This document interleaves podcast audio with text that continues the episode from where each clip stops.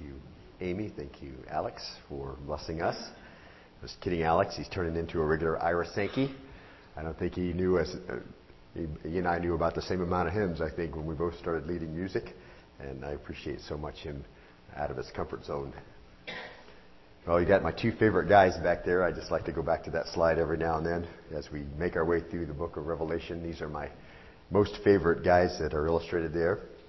We're on our tour through the book, part twenty-five. I know it seems uh, a lot less than that, but uh, we're in chapter eighteen, verses one through twenty. You can turn there in your copy of God's Word if you'd like. And as we begin chapter eighteen, as you're turning there, we're really entering into the last of the last days. So as you start to read through these passages, realize we're speaking of the very last of the last days of earth as we understand it, and of the kingdoms of the earth as we understand them, and of history as we've seen it, and what we will see unfold in front of us. And last time we were together, we studied religion during the tribulation, particularly as it makes its change to the worship of the Antichrist. And so going from the false church, the harlot as it's referred to, to the worship of the Antichrist. But chapter eighteen deals with taking us back over another question that is asked, and what going on, what's going on in the world at this time, and the economics of the tribulation, particularly at the end of the tribulation, the impact all the judgments will have on economics, and God's final judgment on Babylon itself, and the world system. And in your notes, right at the top, you can see Babylon is the name for the final world system. It's also actually a system and a place. So it's good to remember that, and although that can be confusing at times, I think it's important to remember that it is the name of the final world system. That's how the Scripture uses it, but it's also a place. Now, I was trying to think of a few illustrations that could help us see that. We have that in the world right now, and so here are some that can maybe, uh, although not perfectly illustrate, uh, can help us. Wall Street, for instance. Wall Street is an actual place. It's also a system. And so we have that th- same idea going on. There's a few others. How about Washington? Our proximity there, we understand Washington is a place. It's also a system. We understand how that is. The U N uh, is a place. It's also a system. Uh, maybe more appropriately even for our study here, Hollywood. Hollywood is a place and also a system of the way things are done. And so uh, it's it's like that to a much greater extent, of course, but perhaps that helps. Now, let's look at verse one of uh, chapter eighteen, if you would, and we'll just dig right into our, our study together.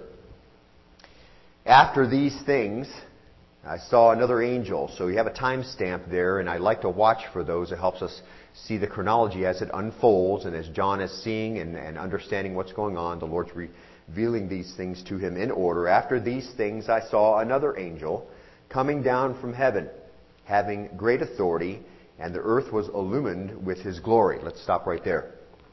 This is a different angel from the bold judgments. Uh, his appearance, once again, reminds us of the power and the beauty of, cre- of these created beings. And perhaps the attention of the world will be drawn to him and his announcement, maybe because, because of the fifth uh, bowl judgment, and the darkness is over the kingdom of the Antichrist. So here comes this angel, uh, likely as we unfold chronologically, this angel comes and makes this announcement. Uh, we still have these cumulative bowl judgments uh, taking f- effect on the earth here at the very end of the tribulation. And he makes this announcement, and he is very shi- he's shining and given illumination. And so attention perhaps is drawn on him for that. But regardless, he gets the attention of the world. And he cries out, verse two, with a mighty voice. And he says, "Fallen, fallen is Babylon the Great." Let's stop right there. Now, when we read in chapter fourteen, verse eight, that told us it was coming. Isaiah twenty-one nine, the prophet there, told us of the fall of Babylon in six eighty-nine B C and then later in five thirty-nine B C. But this is the final fall of Babylon, the place. This is the enemy of God where idolatry began, which has been propagated throughout the whole world, but it's going to find its best days in the tribulation time. It's really fallen here at the end of days. Remember I told you we're at the last of the last days as we start this passage. We're seeing in order the things that are taking place. And then it describes the city and uh, the system. It describes that a little bit here. And the angel is going to go back and fill in some information and some detail. And you can kind of tell by the change in the tense here. It says, uh, even though it says fallen, fallen is Babylon the Great, now the angel is going to roll back the time a little bit. Now listen to what the angel says. She has become. So in that language, taking in what has occurred in this last section of the tribulation, she has become a dwelling place of demons and a prison of every unclean spirit and a prison of every unclean and hateful bird. Let's stop right there. The place is overrun with demons, in other words. Demons are taking over the world. That shouldn't surprise us. Many of the judgments we saw included demons who were being loosed and allowed to roam and torment men who Uh, were the unredeemed, and so it shouldn't surprise us that this is still the case, particularly at the end of the tribulation, that demons will be running around. And the word prison there is the word for to guard. Go on to the next slide there, Will, if you would. Let's uh, let's catch up here. I'm sorry, I didn't see that we were...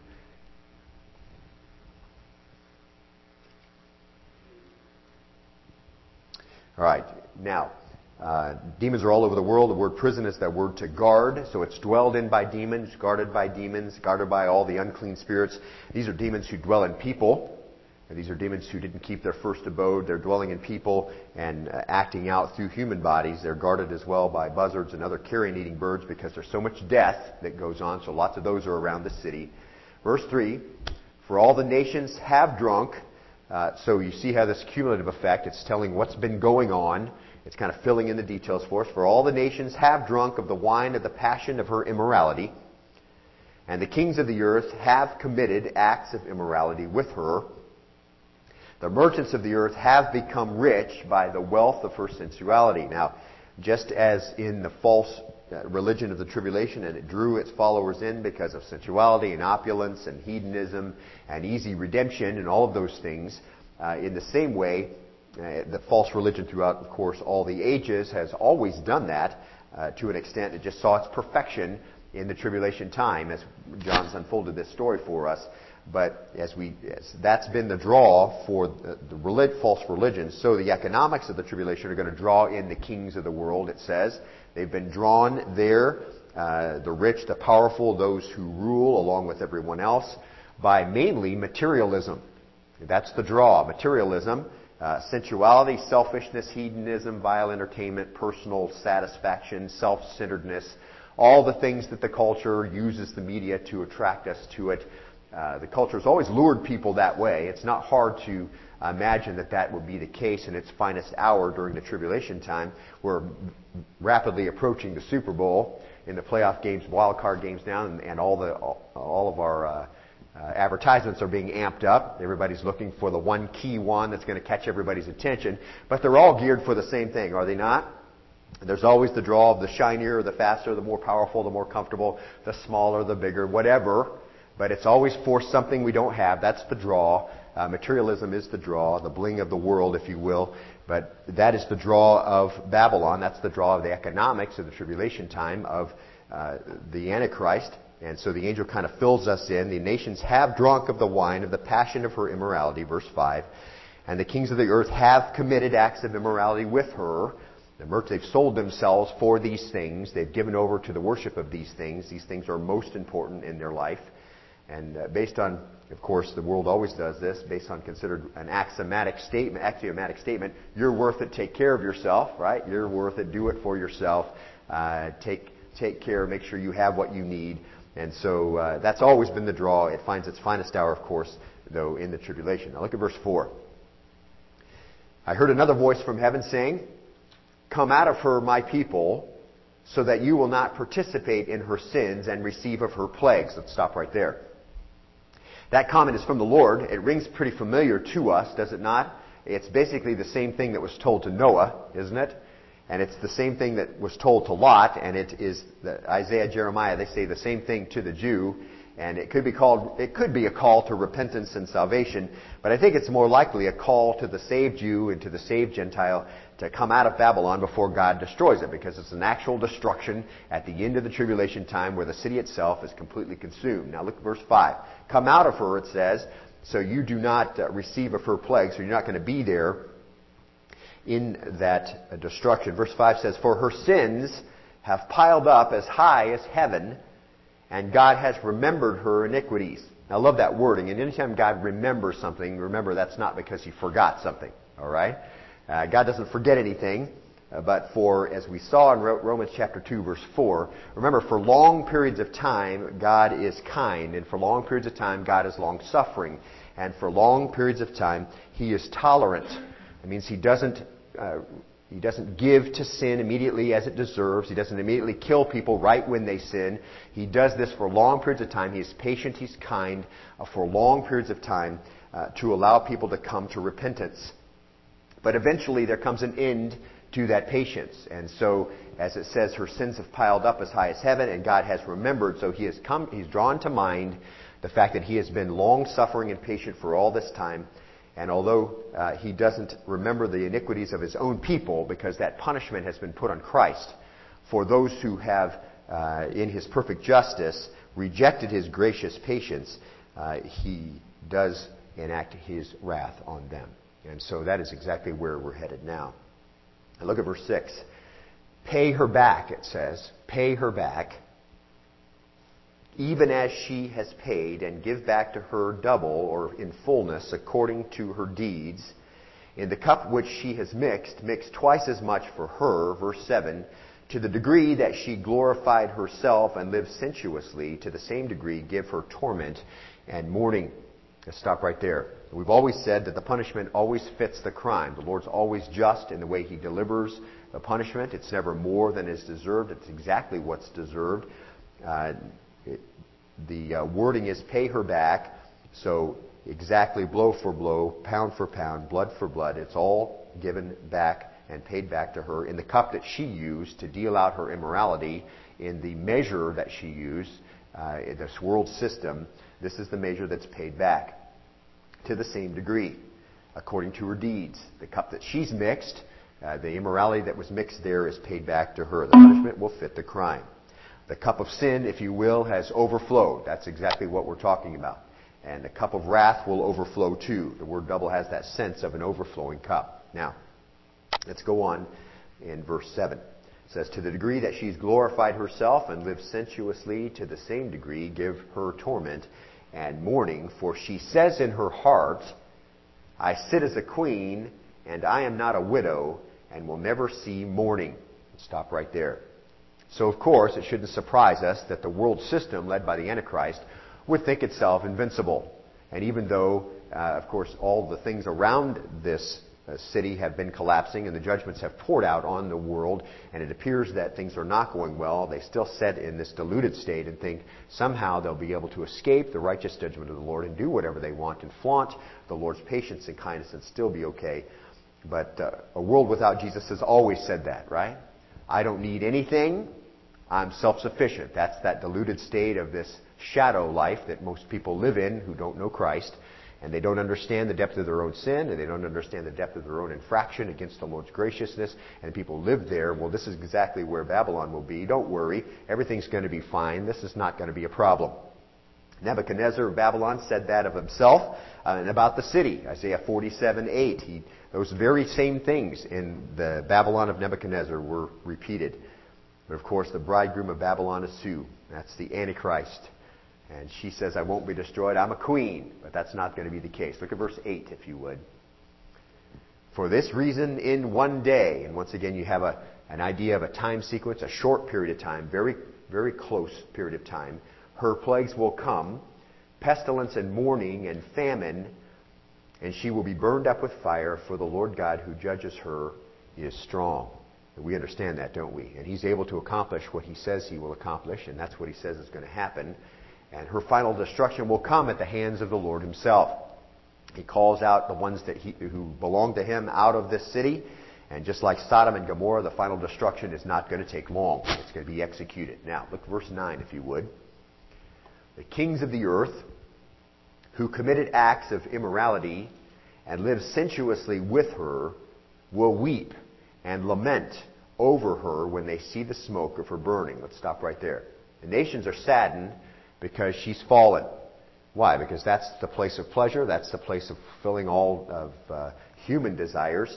And they begin to see this whole system collapse. Everybody's economy collapses. All the money collapses. The banks collapse. Everything goes. And uh, we saw, I think, as I said last week, we saw a sense of that, did we not? And the Lord has given us snapshots of that as we've gone through history. And certainly two years ago, uh, in our time of our uh, beginning of our the recession that we're in now, when banks began to fail and, and people wondered about our currency and our economy, and uh, banks around the world and countries went into bankruptcy and had to be bailed out and loaned, and so that they could survive. We saw just, a, I think, a little glimpse of kind of the issues that will be at hand during uh, the tribulation period, both at the coming of the Antichrist initially and then at the end. And so uh, you can just say this: the consumers are going to be distraught. Consumers are distraught. You can find that in your notes. Look at verse ten. The consumers are distraught, standing at a distance because of the fear of her torment. So here's how we know that John's telling us about a location as well as a system. So they're standing back away from the city itself. So they're standing at a distance because of the fear of her torment. Here's what they say, saying, "Woe, woe, the great city Babylon, the strong city, for in one hour your judgment has come." Let's stop right there. The judgment is very short. It doesn't take a whole long time, and once God's people are out of the city, it is burned up and destroyed. And then we get to see what everyone is so sad about. Verse eleven, the retailers get upset too. So not only are the consumers distraught, the consumers of the world, the retailers are upset. Verse eleven, if you would look there with me. "And the merchants of the earth weep and mourn over her, because no one buys their cargoes anymore." Let's stop right there. The transportation system is falling apart. Nobody cares about that anymore. Uh, but they're all just trying to survive. The world is wrecked. Uh, the judgments have been poured out. Babylon is being destroyed. So who's going shopping then? Who's going to the mall then? Nobody's concerned about that kind of thing. Look at verse twelve.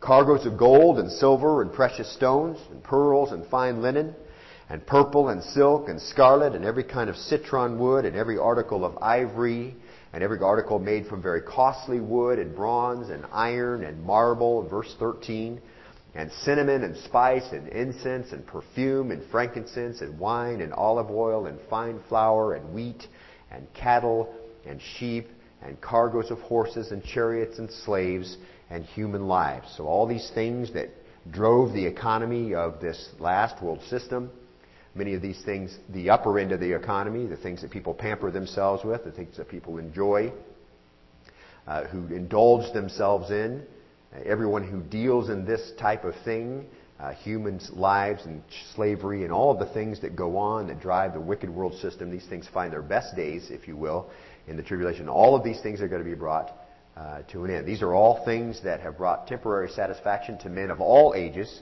but bring satisfaction to this final world system. It's the things that we think are so important now. These are the things that are important then. But who cares? Because it's all destroyed in one hour. Now look at verse fourteen. In a short time it's destroyed. Verse fourteen, "The fruit you long for has gone from you, and all the things that were luxurious and splendid have passed away from you, and men will no longer find them." What do we see here? Everything that made life worth living for the ungodly is taken away. Not even the most basic of items will be available. That's not supposed to be the lifestyle of the redeemed, to desire all those things, is it? And do you think the redeemed will be troubled at the destruction of the world system? Those who've come to faith during the tribulation, do you think they'll be mourning the loss of Babylon? That there'll be uh, those who are saying, "Woe, woe, you know, no more cinnamon, no more spices, no more costly wood and iron and marble. We can't build anything anymore." Do you think that's what they'll be saying? They won't be saying that, because true saints don't desire those things more than uh, godliness. Now, I'd like you to hold there and turn one of my favorite passages, Matthew six twenty-four, that deals with this.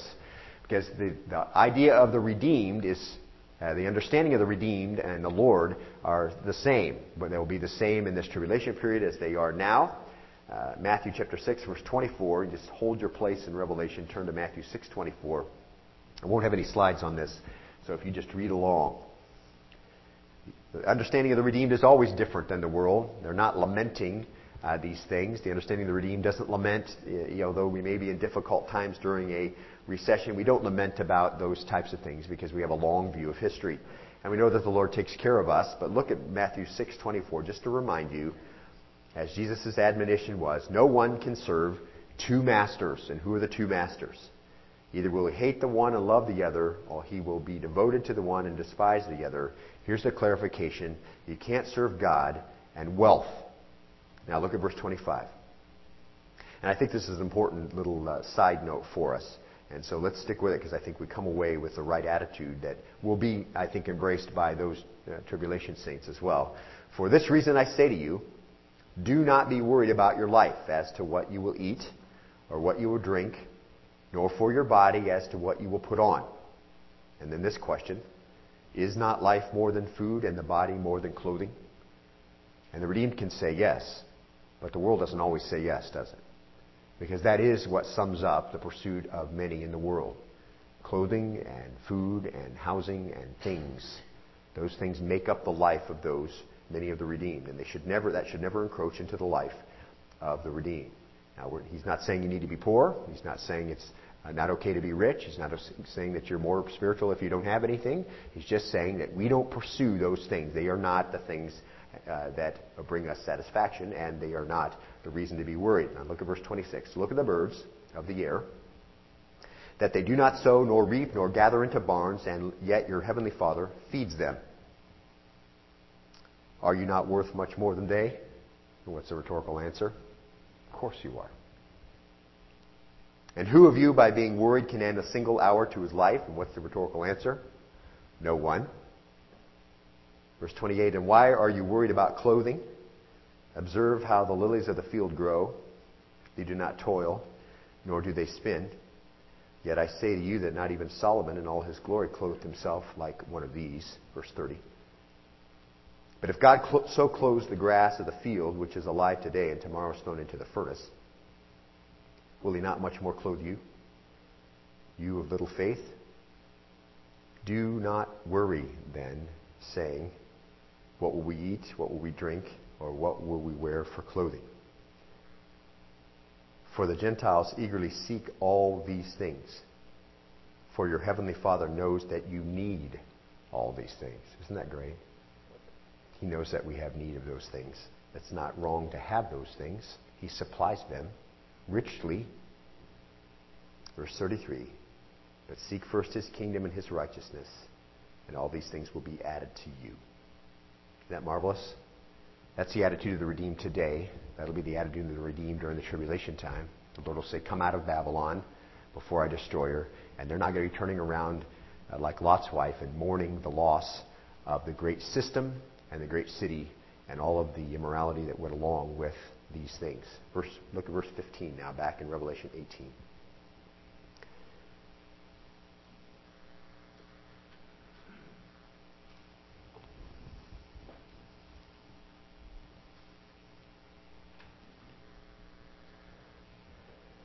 Once again, the angel's filling in all of this detail for us, all the things that have been going on in this last half of the tribulation. Once again, you see this, the tense of these verbs. The merchants of all these things who became rich from her will stand at a distance because of the fear of her torment. Once again, it's an actual place and a system. So they're standing at a distance so they don't get caught up in it. Weeping and mourning. Obviously, some will be caught up in it uh, who are in the city, but some will not be. Verse sixteen, saying, woe, woe, the great city, she who was clothed in fine linen and purple and scarlet and adorned with gold and precious stones and pearls. For in one hour such great wealth has been laid waste. What are they mourning for?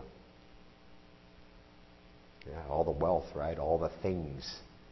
Woe, and war- all the wealth. Wow. And every shipmaster and every passenger and sailor and as many as make their living by the sea stood at a distance, and were crying out as they saw the smoke of her burning, saying, what city is like the great city?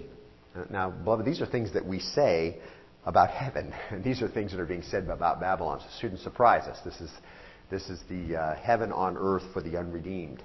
We've never seen wealth like this before. Now, what's, what city is like this city? Now, verse nineteen. And they threw dust on their heads and were crying out, weeping and mourning, saying, woe, woe, the great city in which all who had ships at sea uh, became rich by her wealth, for in one hour she has been laid waste. And the whole thing is just as sad a scene as you can ever imagine. As they mourn the loss, and people are throwing dust on their heads, and there's this great weeping and mourning, and they're crying out, alas, alas, woe, woe, what are we going to do? This whole system is all collapsed. Everything that they thought would survive. And you can, of course, draw a parallel to the great stock market crash in nineteen twenty-nine and people killing themselves and throwing themselves out of windows and all this thing that led to the Great Depression and, of course, our Great Recession in two thousand eight and all the uh, the woe and all the doomsaying and all the things that occurred are just kind of precursors to how great this one will be. But I was just kind of comment, thinking about that. And I remember uh, I, I used to enjoy listening to Larry Burkett. He's with the Lord now. But he was a well-respected financial advisor and the founder of Crime Financial Ministries. He had some comments on materialism, which is really, that's that's the religion here. Uh, not only are they worshiping the Antichrist, they love things and the pursuit of things and the pampering of themselves. And that's really the drive of, of uh, marketing, is to get us to desire things that we either don't need or certainly don't uh, don't uh, want, but want us to have them for some reason. But anyway, he had these comments in an interview. He shared some significant concerns about materialism in America, especially in the American church. And in pointing to Matthew six twenty-four, we just read that, he said, quote, "Christians are trying to serve God and mammon." That's his observation. Burkett noted that eighty percent of Americans owe more than they own. He said this trend is prevalent in churches as well. Quote, "Christians pay more in interest, nine point eight percent of their income, than they give to the church." End quote. Southern Baptists, say, he said, give two point three percent of their income on the average. He noted in a typical congregation of one hundred families, thirty-seven families give nothing at all to the church, thirty-seven on an average. In summary of his concerns, Burkett mused, quote, "Christ said the greatest threat to Christianity is not the affairs of the world. The greatest threat is materialism. You can't serve God," he said, "and wealth." And I think if, if anything, of course, we understand that God, the Lord is exercising His judgment here on Babylon, but if anything, it should remind us that all the things we amass to ourselves are just going to be burned up anyway. And so we don't be, we're not consumed about that type of thing. But anyway, we certainly don't want to be among the throng.